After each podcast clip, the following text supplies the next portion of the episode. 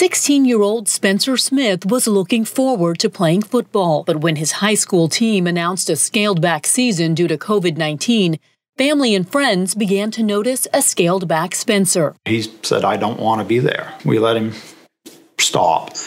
Um, I think he missed it, being with his teammates. Like so many American students, Spencer struggled with remote learning. But he was always on the honor roll, and this was because of the online learning, he was struggling. Spencer died by suicide December 4th.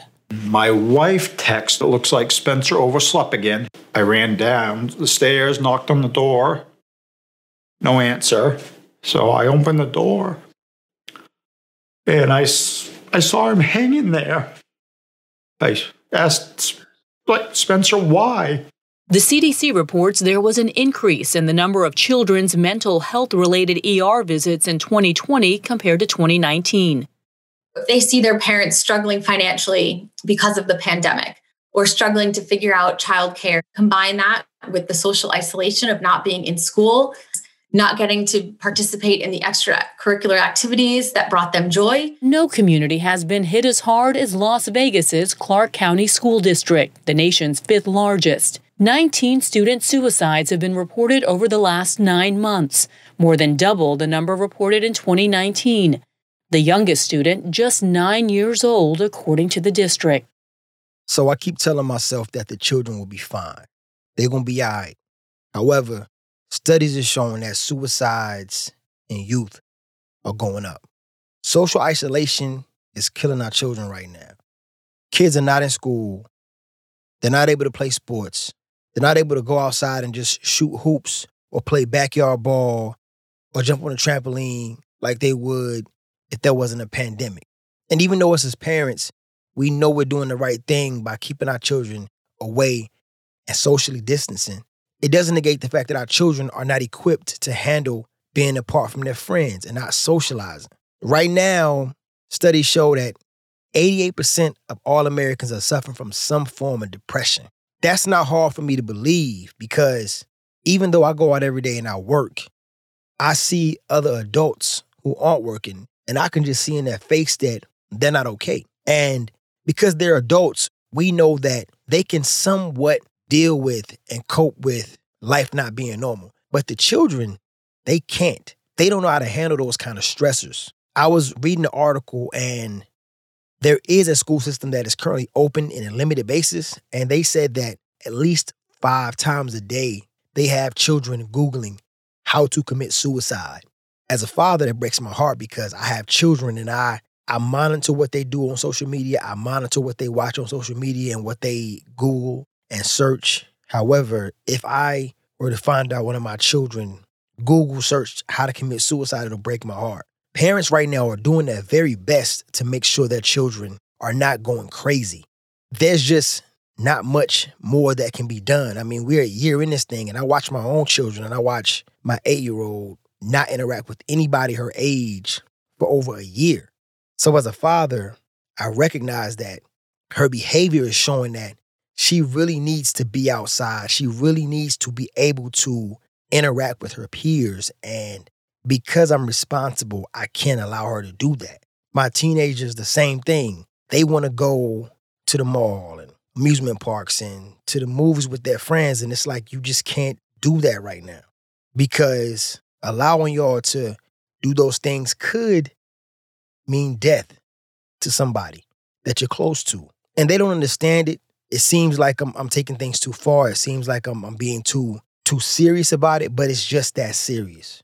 However, like I said, it doesn't negate the fact that they just don't know how to handle life as we know it. Because think about it. We adults, we've never dealt with anything like this.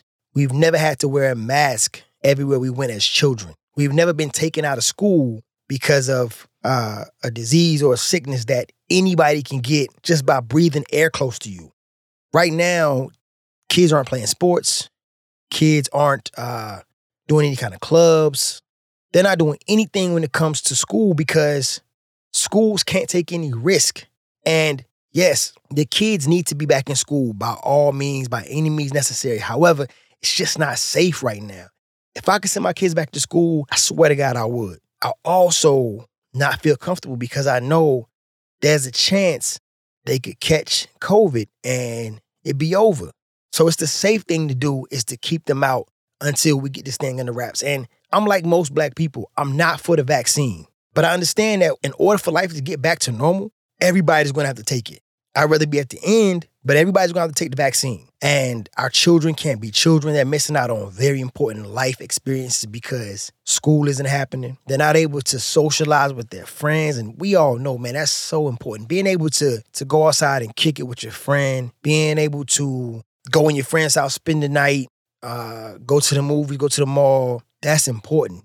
And when you miss out on that, it really does something to you mentally, right? Social isolation is real, right? Because these kids are, are, are they're suffering in silence. And when you have somebody that is suffering from some sort of depression and they're alone because they can't be around their friends, they don't tell anybody that they're suffering because they're not around anybody. These are the children who are ultimately attempting to commit suicide. And by the time you find out what was happening with your child, it's too late. I feel for any parent that has lost a child during this pandemic because there was nothing they could do to change the, the situation right now with this pandemic, people can't move the way they want to move. My children, they don't leave the house. If we go to the store, everybody got on masks. And because I'm sick of having to take so many masks with me everywhere I go, we typically bring everything home that we need without our children having to leave the house. And there's video games, there's everything they could possibly want, creature comfort wise, in the house. But it doesn't change the fact that they can't socialize face to face with people outside of myself and my wife. So,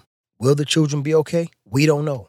All we can do is talk to them. Please, parents, talk to your children. Ask your children often, are you okay? Is there anything I could do to make these weird, strange times easier for you to deal with? Zoom has been good. FaceTime has been good. But just ask those questions because they're not okay. I would love for y'all to give me your input. Let's dialogue. Let's talk about it. Hell, if you got children that want to talk on the podcast, I'm with it. Reach out, Dropping Jewels Pod on Instagram, Dropping Jewels TV on Twitter. Reach out to me. Let's talk. Let's build. Let's make sure the baby's all right. I'm out.